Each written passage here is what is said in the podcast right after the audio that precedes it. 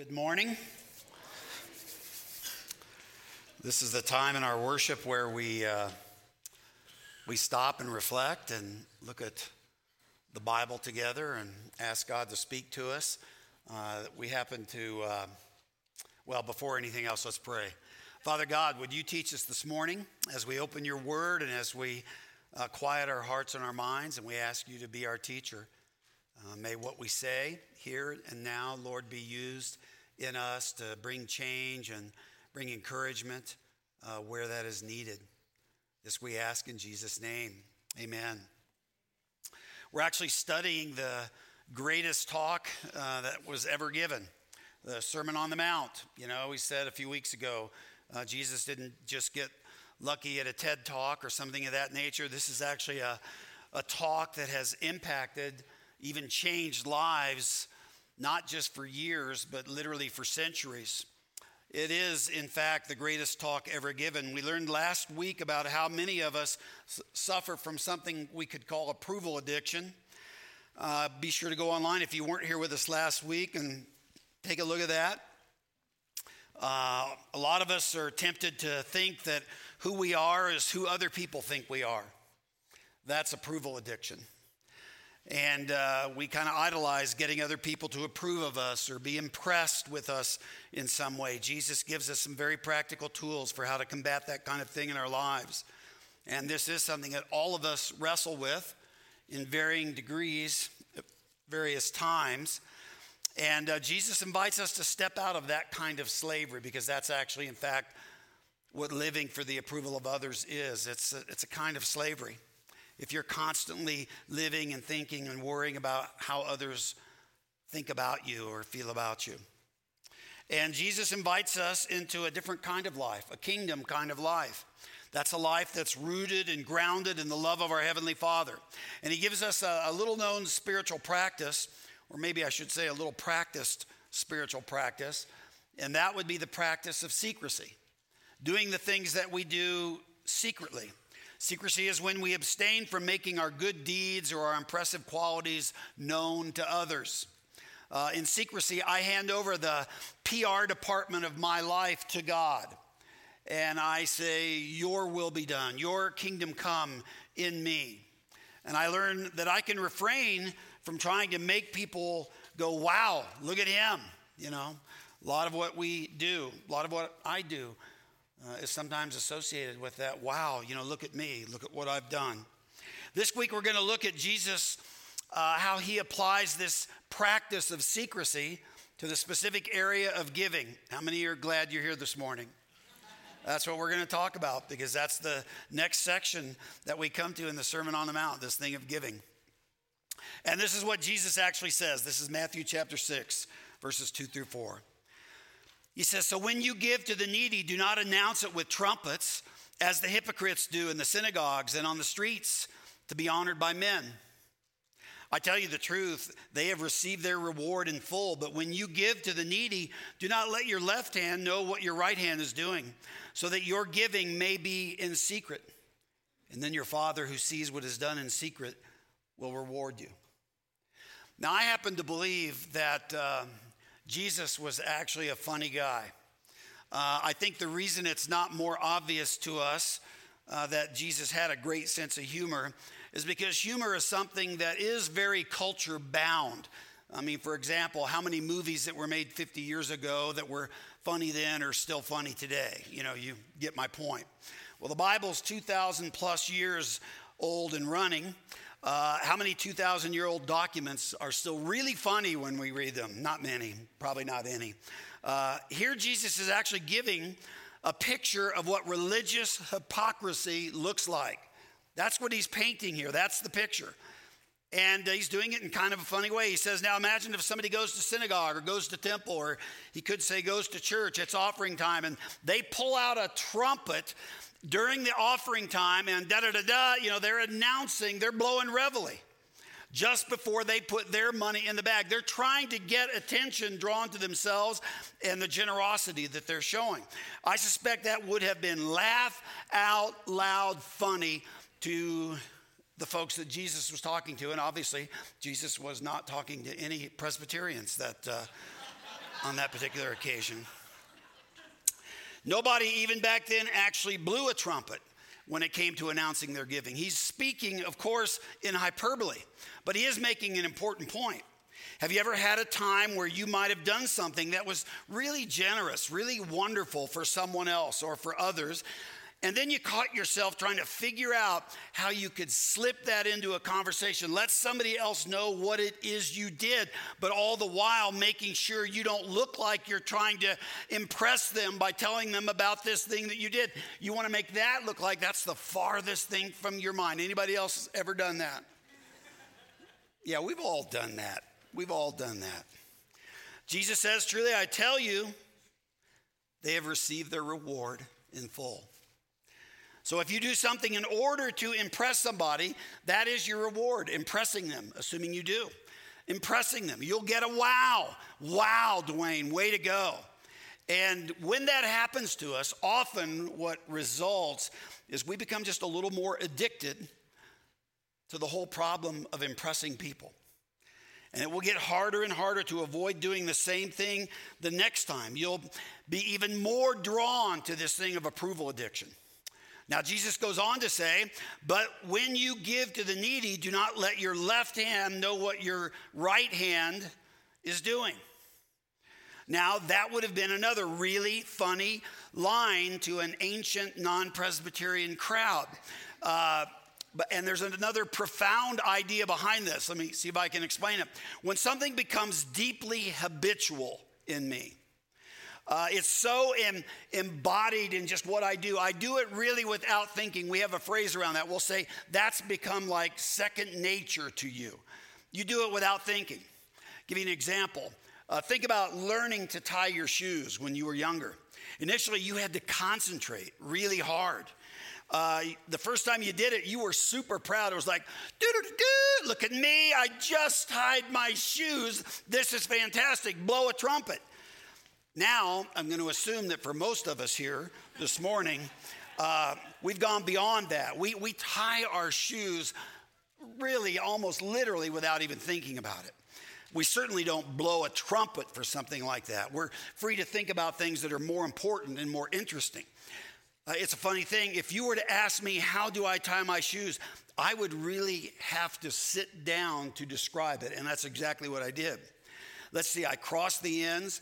I put the right end under the left. I make a loop with the right circle. I circle that with the left, pull it through, and tighten it. Now, here's the challenge to you. Don't do this during the sermon, please, but go home and uh, try to tie your shoes with your non dominant hand, whatever that is, your left or right hand. In other words, reverse the order of the way you normally tie them. You will discover it's a very hard thing to do because you have to think about it. My left hand literally does not know what my right hand is doing when it comes to tying my shoes. Literally. And I think that's part of what Jesus is saying here. It's a profound observation about the human condition in the kingdom of God. What he's saying is, let your generosity become something that is so habitual in you something you do so regularly, so often, uh, something, you know, kind of like something like tying your shoes, but let it become such a habit that your left hand does not know what your right hand is even doing. And initially, of course, when you begin doing something like giving, it'll feel very heroic to you. It'll be new to you. You will want to blow a trumpet. Hey, Look at me. Look what I just gave. Look how sacrificial I am being. Can I get a wow? Not in a Presbyterian church, but um, we, uh, we tend to think that way. It's normal. Initially, the first time you serve and you are generous with your time, uh, you, you feel, again, like a hero of sorts. Hey, look, Holly, I just did the dishes, dried them, and put them away. Hey, look, I just emptied the uh, dishwasher, and you didn't have to tell me to do it. Can I get a wow, honey? You know. However, there's no talking from the Rogues Gallery. Yeah. However, eventually, after you've practiced being generous, you'll be generous without having to think about how wonderful you are because you're being generous. You'll be free to think about more important things. You will not need the trumpet, so to speak, anymore. Dallas Willard, a writer that I've enjoyed over the years, used to say this. he said, Surefire signs of spiritual maturity are the thoughts that no longer occur to us. That's a good observation. As we grow in living generously, we stop thinking a trumpet needs to sound every time we act like Jesus. We stop thinking that a trumpet needs to sound every time we move into a situation and serve someone sacrificially. Now, Jesus says, when you do this, when you do give sacrificially, when you do so in secret, then your Father who sees what is done in secret will reward you. And uh, the idea here, we want to be clear on this. The idea is not you give in secret, you're going to get a really big mansion in heaven. The whole subject of rewards in the Bible is a lot more sophisticated than that. But if somebody, you know, uh, some people have understood Jesus' comments to indicate here, hey, if you can pull off what you do in secret, you'll get a reward from God. But if somebody, if somebody finds out what you did, if you let someone know what you did, too bad. Now God is going to downsize the mansion.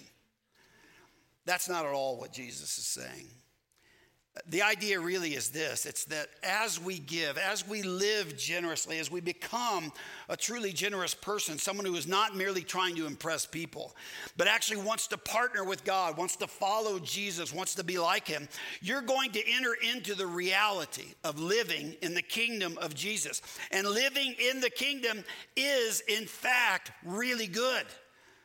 It's really righteous, that word that keeps coming up in the Sermon on the Mount. It's really rewarding. It's really purposeful. It's really satisfying. And all of that will result in you becoming a different person a joy filled, faith filled, purpose filled, love filled child of God. And the Bible talks often about the rewards of living generously.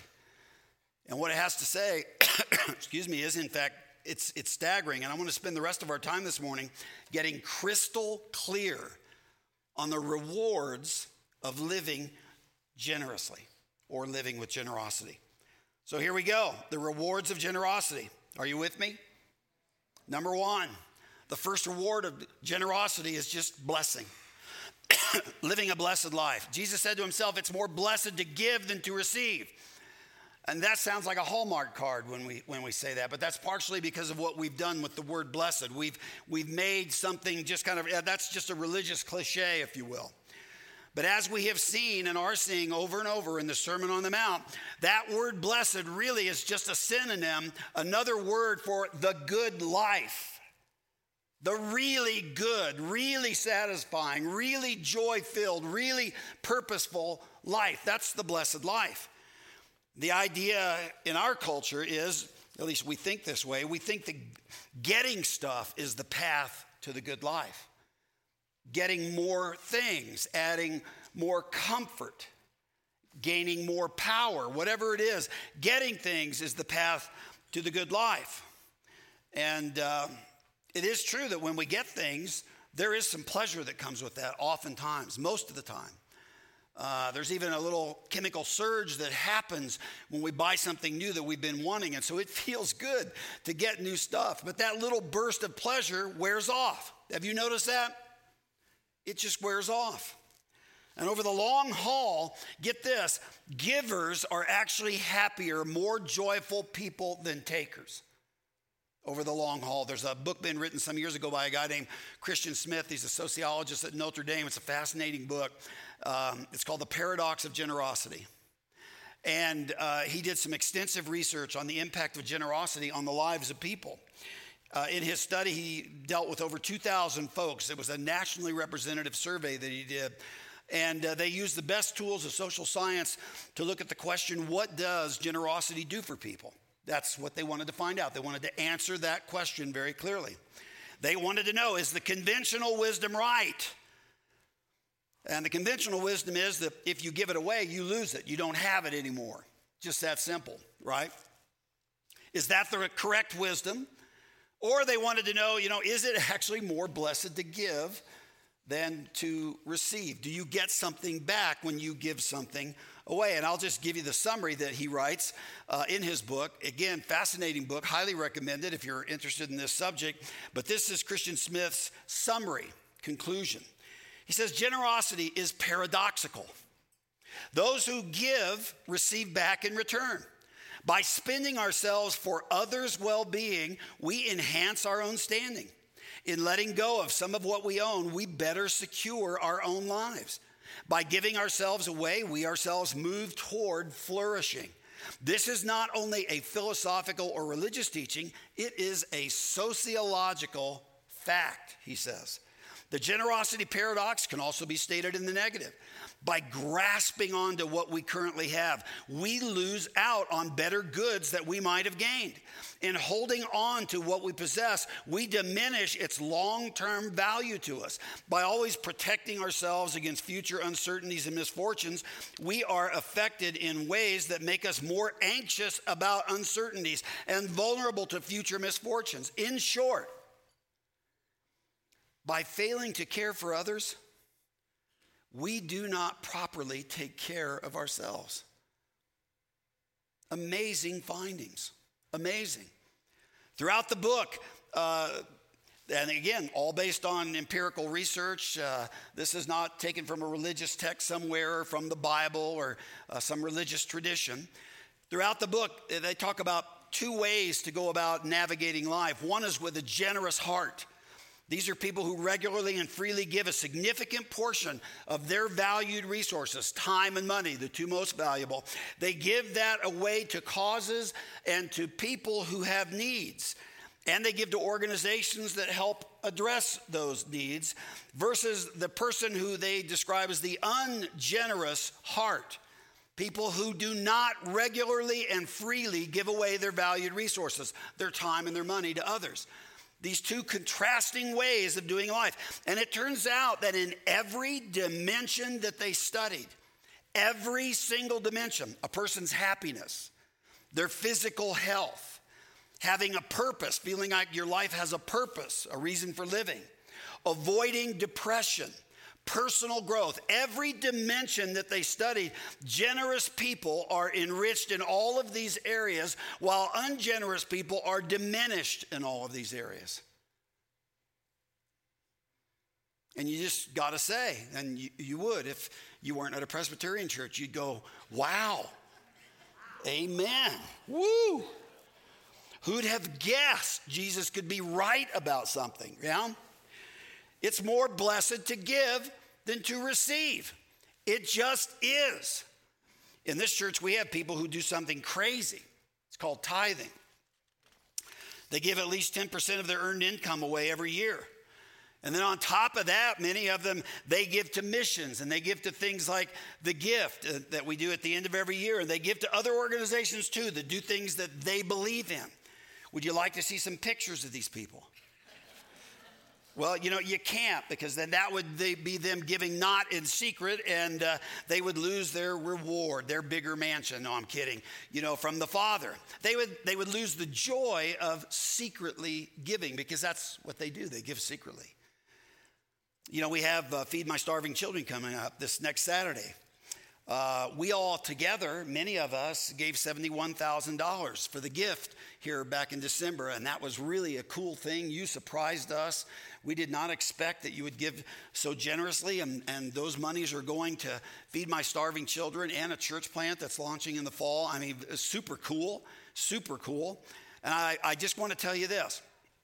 And I know many of you would agree with me. Many of you would say exactly the same thing, might even say it uh, with greater depth and experience than I, than I can say it with. But I, I would say this I get more blessing, more meaning, more purpose, and more joy out of the monies I give to kingdom things than out of any monies I spend on myself, buying myself my little things that I want. Now, that's the honest to God's truth. And understand that's the first reward of this thing of generosity. If you live generously, if you live like God, you will experience this thing of the good life or blessing. Doesn't mean other problems go away or pale. uh, or you don't wrestle with stuff that other people wrestle with, but it means, it does mean you will experience blessing that comes from just being a person who, in this case, has the character of God, namely generosity. Second reward, we've got eight of these, so as you can see, we're to be here a while. So, now some of these are pretty short. Second, second reward is more relational connection. We live in a society that increasingly is financially rich but relationally poor. It's just true about us. Uh, look at what Paul says to givers, people that gave in the early church, about the people who received their generosity. This is what Paul writes. He says, So, two good things will result from this ministry of giving. The needs of the believers in Jerusalem will be met because that's where the gift went to believers in Jerusalem. Those needs will be met, and they will joyfully express their thanks to God. As a result of your ministry, they will give glory to God. For your generosity to them and to all believers will prove that you are obedient to the good news of Jesus Christ or, or the good news of Christ. The, the point is, Paul saying the gospel will be so evident in your life because you sacrificially did someone something for someone else. That's what he's saying and they will pray for you with deep affection because of the overflowing grace God has given to you. You see, people who are generous with their time and with their money, they end up entering into new relationships. You create new relationships when you serve others. You connect with them, you care about them. That's what happens here at Deer Creek. That's why we have a great, great relationship with people in Guatemala. We want that relationship to even get better. Why? Well, because we send teams down who put in water systems with them. We give money to support some of the Che, some of the leaders there in that ministry, and we're excited to do that. We are blessed by doing that, and we have a great relationship with these folks. Uh, we have a church planter in Myanmar. He's also starting, for lack of a better way of describing it, he's, he's starting a school uh, for children, mostly Buddhist children. And he and his wife, um, they just pour themselves out into the lives of these children while at the same time, uh, Rova raises up church planters and is planting churches uh, among Buddhist peoples there. We have a great relationship with them. We support them financially. We believe in what they do. We see that our partnership with them is something that honors God and blesses God. Same, same thing uh, with regards to some people in Ukraine, same thing with Feed My Starving Children. It's all motivated out of the same thing. And relationship is created by these things that we do, by living generously. Um, here's uh, a, if you're stingy with your time and your money, I think you'll find that other people will be stingy with their hearts toward you. If you live a stingy life, you won't be creating the connections that you could create. If you are generous with your money and your time, people's hearts will go out to you. That's just one of the rewards of generosity. Number three, the third reward is freedom. It's freedom. When I focus on my little life and getting what I want, I become a slave essentially to my little desires. You remember the movies or the books, uh, Lord of the Rings? Some, some of you are fanatics about that, yeah. Others could care less. But uh, there was a character in those books written by Tolkien called Gollum. The word Gollum actually comes from a Hebrew word that's used just one time in the Old Testament. It's uh, Psalm 139, verse 16. David says, Your eyes saw my unformed, there's the word, unformed body. That little word golem in the Hebrew actually became, in the, in the time frame of the Middle Ages, kind of a, a character in Jewish folklore that unformed frame, unformed body uh, took on a, a, persona of its own. It came to mean or signify somebody uh, in Jewish thought who lived a grudging, resentful, soulless, miserly, empty kind of life, a life without form. And that's part of why Tolkien chose that name for that character, Gollum, for the character that comes into possession of this thing, the ring. The ring in Tolkien is like a psychic amplifier, right? It takes a desire that a person has, like a desire for power or a desire for control or a desire for revenge, and it turns it into an obsession until it becomes an all consuming idol in that person's life. And by that time, the person is actually enslaved to that desire. And the ring becomes the master of the one who wears it, if you've ever watched those movies or read that book, those books. And that's why Bilbo and Gollum and Frodo, all three, have such a hard time letting go of the ring. It gives them something they want. But in wanting it, they become enslaved to it. Uh, but and that's kind of the, the rule of the dark kingdoms in the Lord of the Rings. There's a rule also for Jesus' kingdom. Um, and it's a quite different rule. Jesus, when he first sent out the 12, the 12 apostles, and he sent them out to go announce that the kingdom of God is coming, he told them this He said, As you go, preach this message the kingdom of heaven is near. And he says to them, While you're out there, heal the sick, raise the dead, cleanse those who have leprosy, drive out demons. Freely you have received, so freely give, he tells them. That's the rule of Jesus' kingdom. Uh, what in the world do I have that God did not give me?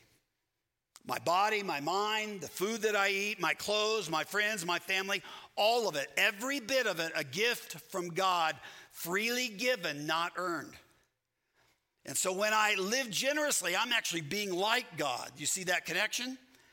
And that liberates me from slavery to things and it enables me to give with the same freedom that I receive because I receive freely all the time. All the time, gifts from God. And now I can give with that same kind of freedom, freedom as a result of living generously. Fourth reward of generosity is joy. We're told this from the great story about giving in the Old Testament. This is from 1 Chronicles 29. It says, The people rejoiced at the willing responses of their leaders, for they had given freely and wholeheartedly to the Lord. David the king also rejoiced greatly. There, there is just great joy that comes to someone who gives wholeheartedly and freely. That's what we see there in 1 Chronicles 29. Gifts were being given for the building of the temple. Uh, I'll tell you how deeply God has wired, excuse me, wired generosity into you and me. This is fascinating to me. When you are generous with your money, it's not, is it fascinating to any of you? Uh, probably, yeah, okay. When, when you are uh, generous with your money or with your time in serving others, we know now, research tells us that it triggers the release of oxytocin, uh, uh, how you say it? Oxytocin, oxytocin, uh, dopamine, serotonin, vasopressin, endorphins, and prolactin. It's like a chemical cocktail. These things get released in us when we serve, when we give. Then this creates what is sometimes referred to as the helper's high. People have talked about this. It's a joyous, euphoric feeling that people get when they know that they are doing something that matters, doing something that's right, doing something that has impact, doing something that's good, doing something that's generous. It's the helper's high. You know what stingy people secrete? Not making this up, cortisol. You know what that causes? Stress. Yeah, stress hormone. And what all this means is, and this is just, I find this comically wonderful God has wired our bodies so literally we cannot give without getting. This chemical cocktail is released in us that does good things, important things in us. It's this, it's this thing of joy. What do you get when you live generously? Joy. The fifth thing God's delight. When we live like Him, we experience the delight of God. Uh, in Proverbs 19, the writer of Proverbs says, He who is kind to the poor lends to the Lord. That's an incredible statement. And He will reward him, God will reward him for what he has done. You know, according to Forbes magazine, you know who the richest man in the world is? Jeff Bezos, you know, you've heard that name? 160 billion. Apparently, he makes about 275 million dollars a day. A day. That's pretty good. Here's a really important piece of information that we all need to know. You ready? We are all going to die. Does that bless you? We are all going to die, guaranteed, guaranteed. And when you die, your money, your stuff, your junk, your possessions, they will not be making the trip with you. Not any of them. So tell me, why would you not give some of what you cannot keep in order to gain what you cannot, cannot lose? Can you imagine standing before God one day and having to give an account or earning $275 million a day? Holy cow. But it's all pretty relative, isn't it? Um, some parts of the world would have a hard time appreciating what we earn in a day. If you're in Mexico, the average income, annual income, is $8,500 a year. $8,500. But if you're in a place like Malawi, the average annual income is $250 a year. If you're in a place called Madagascar, the average annual income is $260 a year. If you're in Burundi, the average annual income is $270 a year. These are places, in fact, too, where some of our meals are going to go to feed starving children. You can readily understand why. People in these places, I would say, would have a hard time imagining what they would do with what you and I would make in a day. They probably couldn't even imagine what they would do with the wealth that we have. The Bible says, Whoever is kind to the poor lends to the Lord, and he will reward them. When we live with generosity, we, we, we just simply delight God. We delight Him so much He's going to reward us. He's going to get involved in our lives, do things in us that produce fruitfulness and health and good things. He's going to reward us. Here's the sixth reward. Uh, there really are eight. I, I meant that earlier when I said I got eight of these. You thought I was kidding. Here's the sixth one you will be a blessing to the next generation. Uh, Psalm 37 says this, and it's talking about the righteous person. It says, they are always generous and lend freely. Again, going back to that word that we've run across in the Sermon on the Mount a number of times. You know, your righteousness needs to surpass the righteousness of the Pharisees and the teachers of the law. He said, well, th- this righteous person that's being described here is somebody who is always generous, always lending freely, always trying to be helpful. And their children will be a blessing. It's fascinating to me. The text doesn't say their children will be blessed, it says their children will be a blessing.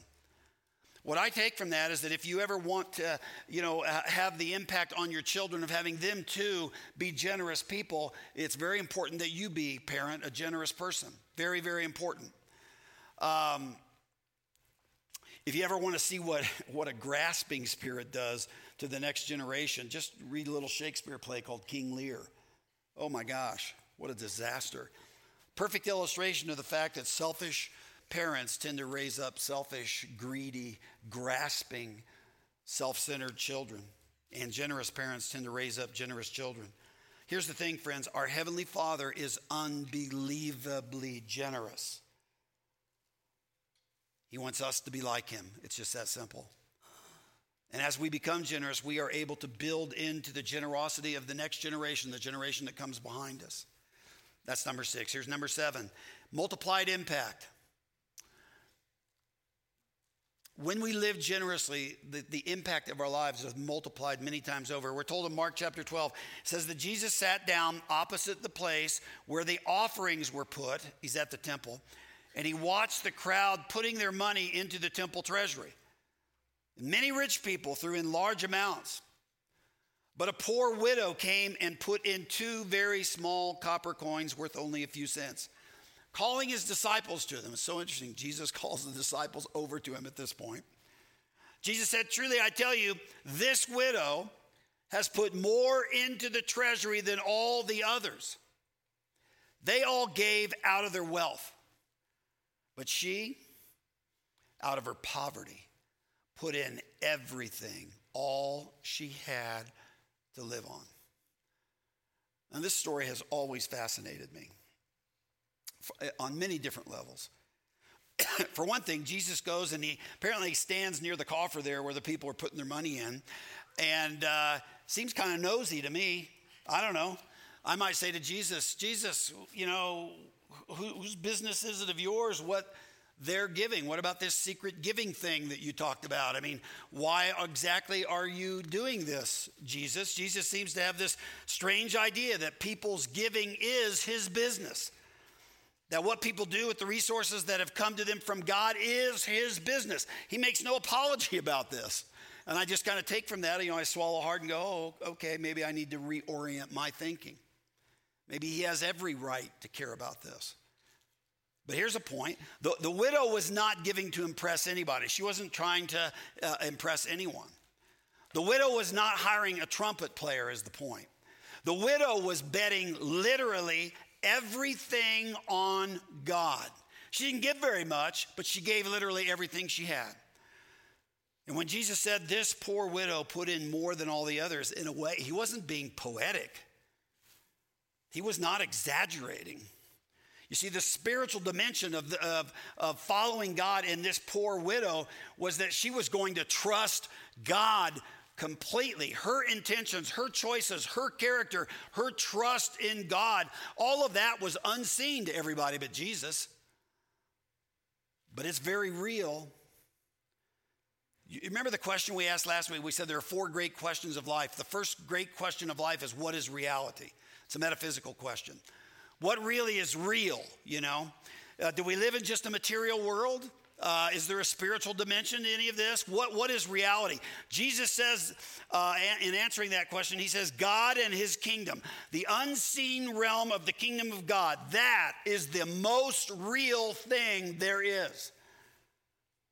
And that widow's mite, you see, became the most famous gift ever given in human history because Jesus tells her story. That widow literally inspired the generosity of hundreds of millions of people all through the centuries that have read that story. Now, she had no idea she was going to be doing that when she gave her two mites or two cents, so to speak. But it turns out she literally did give more than anybody. Her giving inspired other giving. Her giving had multiplied impact because God gave it that multiplied impact. You see, no matter what your income is, don't believe your gift doesn't matter or doesn't count or that it will have little impact. When you give, God sees that spiritual dimension of your faith, your trust, what you're doing. And God can take two fish and five loaves and He can feed a multitude with it.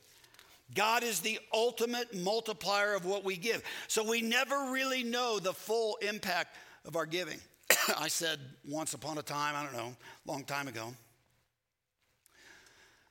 that I may one day find out that the, literally the most important spiritual thing Holly and I have ever done is just give consistently.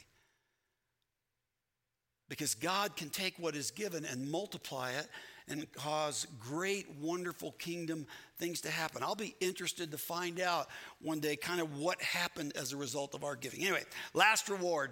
Are you glad this is the last one? Can I get a wow? Yeah, that's all Presbyterians are good for right there. We're almost done. Wow, yay, amen. Okay.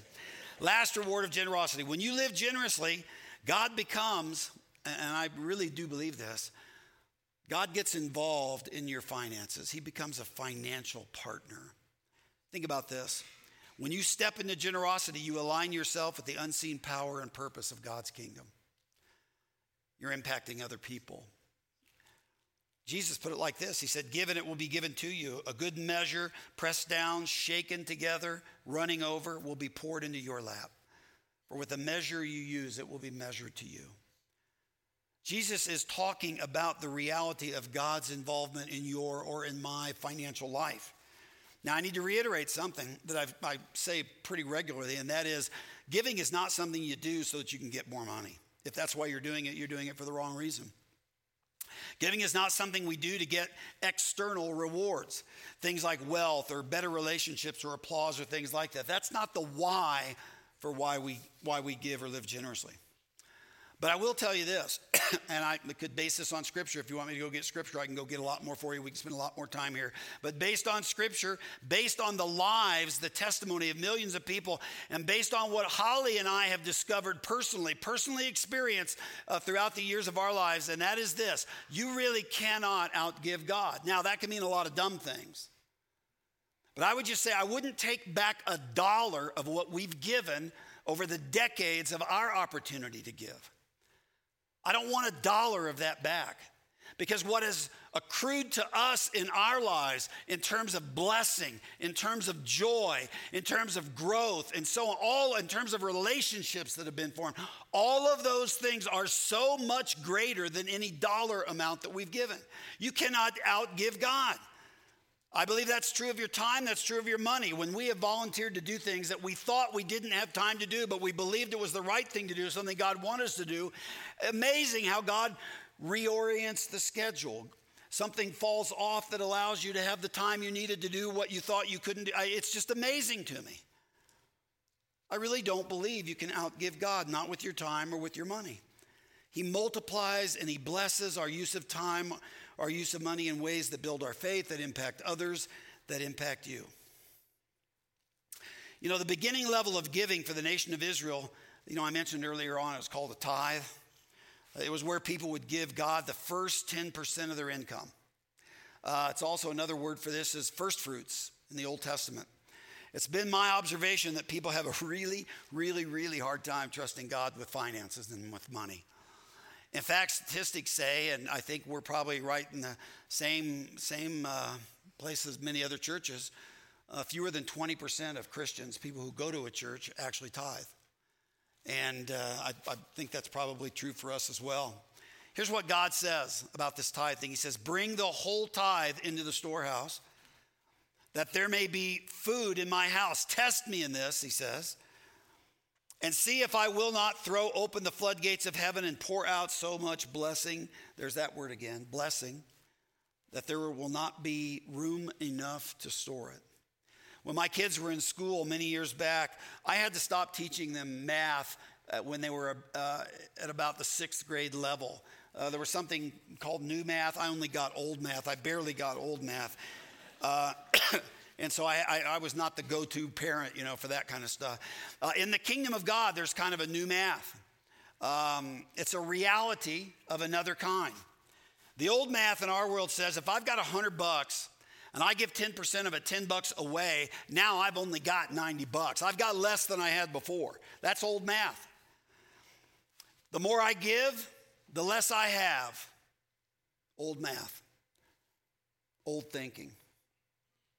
Wrong thinking. In the kingdom of God, the foundation of reality is different. When you are generous, God enters into the equation. The fact of the matter is, 90% with God is more than 100% without him. That's the new math, kingdom math. This is the only area that I know of. I, can't think of another area where God actually says to us, Test me in this. And I think it's because He knows how skittish we are about the financial piece and about giving away our money. God actually says, Test me in this. Now, for us here at Deer Creek, practically speaking, how do we get started with this? If you've never done this before, something called a tithe, we offer something called the challenge, a tithe challenge. Um, you make a commitment for 90 days. And during that 90 days, uh, you tithe from your income. And if God has not gotten involved in your finances in that 90 days in ways that bless you, if it's clear to you that this is not financially sustainable for you, um, you cannot keep doing it and pay your bills and so on and so forth, we will return that money to you, absolutely no questions asked. That's the challenge. But if it is clear that God is involved in your financial life, if He is blessing you, if you are growing spiritually, if your 90% is meeting your financial obligations, well, then keep tithing, keep trusting, keep growing. And we will celebrate with you and we will send you a beautiful set of Ginsu steak knives. Not a word of truth in that. There are no steak knives coming your way, but. I'll tell you, we, we simply do this to challenge you, to get some movement happening, um, to encourage you to obey God, because honestly, that's what this is about obeying God. Test Him in this, He says. And if you've never taken that step toward becoming a regular tither, you need to. Otherwise, you're going to miss out on a huge, huge, here's this word, blessing the blessing that comes from living generously. A lot of people find it's really helpful to give online. That's what Holly and I do. Uh, many of us intend to be generous. Most of us intend to be givers. Does anybody remember where the road paved with good intentions goes? Not a good place. One pastor said this automation trumps determination. if I woke up every morning in a gym, I'd probably work out more. If I lived in a health food store, I might eat better, but doubtful. Doubtful. But anyway. The Bible talks about the first fruit principle. The idea here is that, you know, whenever we receive, we take right off the top of that and we give it to God. We do, we do that before we do anything else.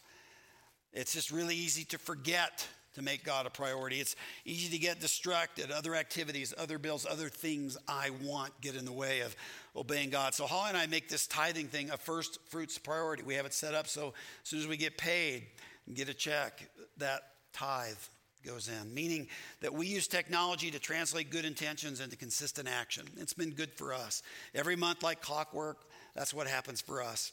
And um, I'm thankful that we can set it up that way. I would just say to you use whatever method helps you worship, helps you honor God, helps you obey God. Uh, there's a financial pitchman. I used to hear him all the time on the radio. I don't think I've heard him lately. Uh, he, he worked for a finance lending company, and they had a tagline he would always say. You might remember it. At the end, he would say, This is the biggest no brainer in the history of Earth. That was his tagline. I read that he went bankrupt in 2012. so that tagline didn't work for him, I guess. But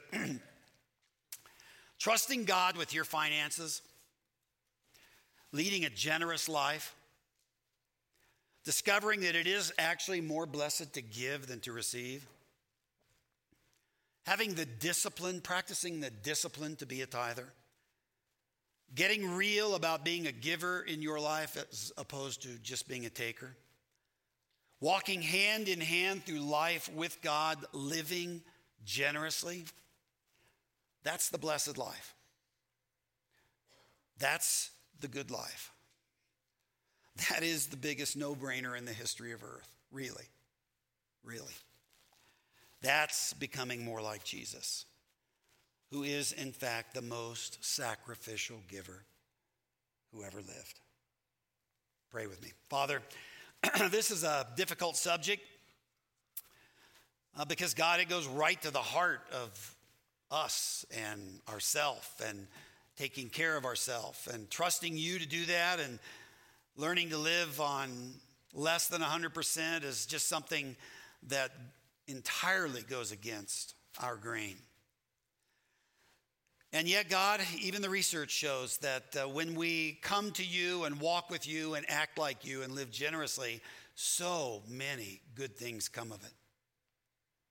So much growth, so much blessing. I would ask God that you free us up as a people, free us up from the belief that we have to take care of ourselves.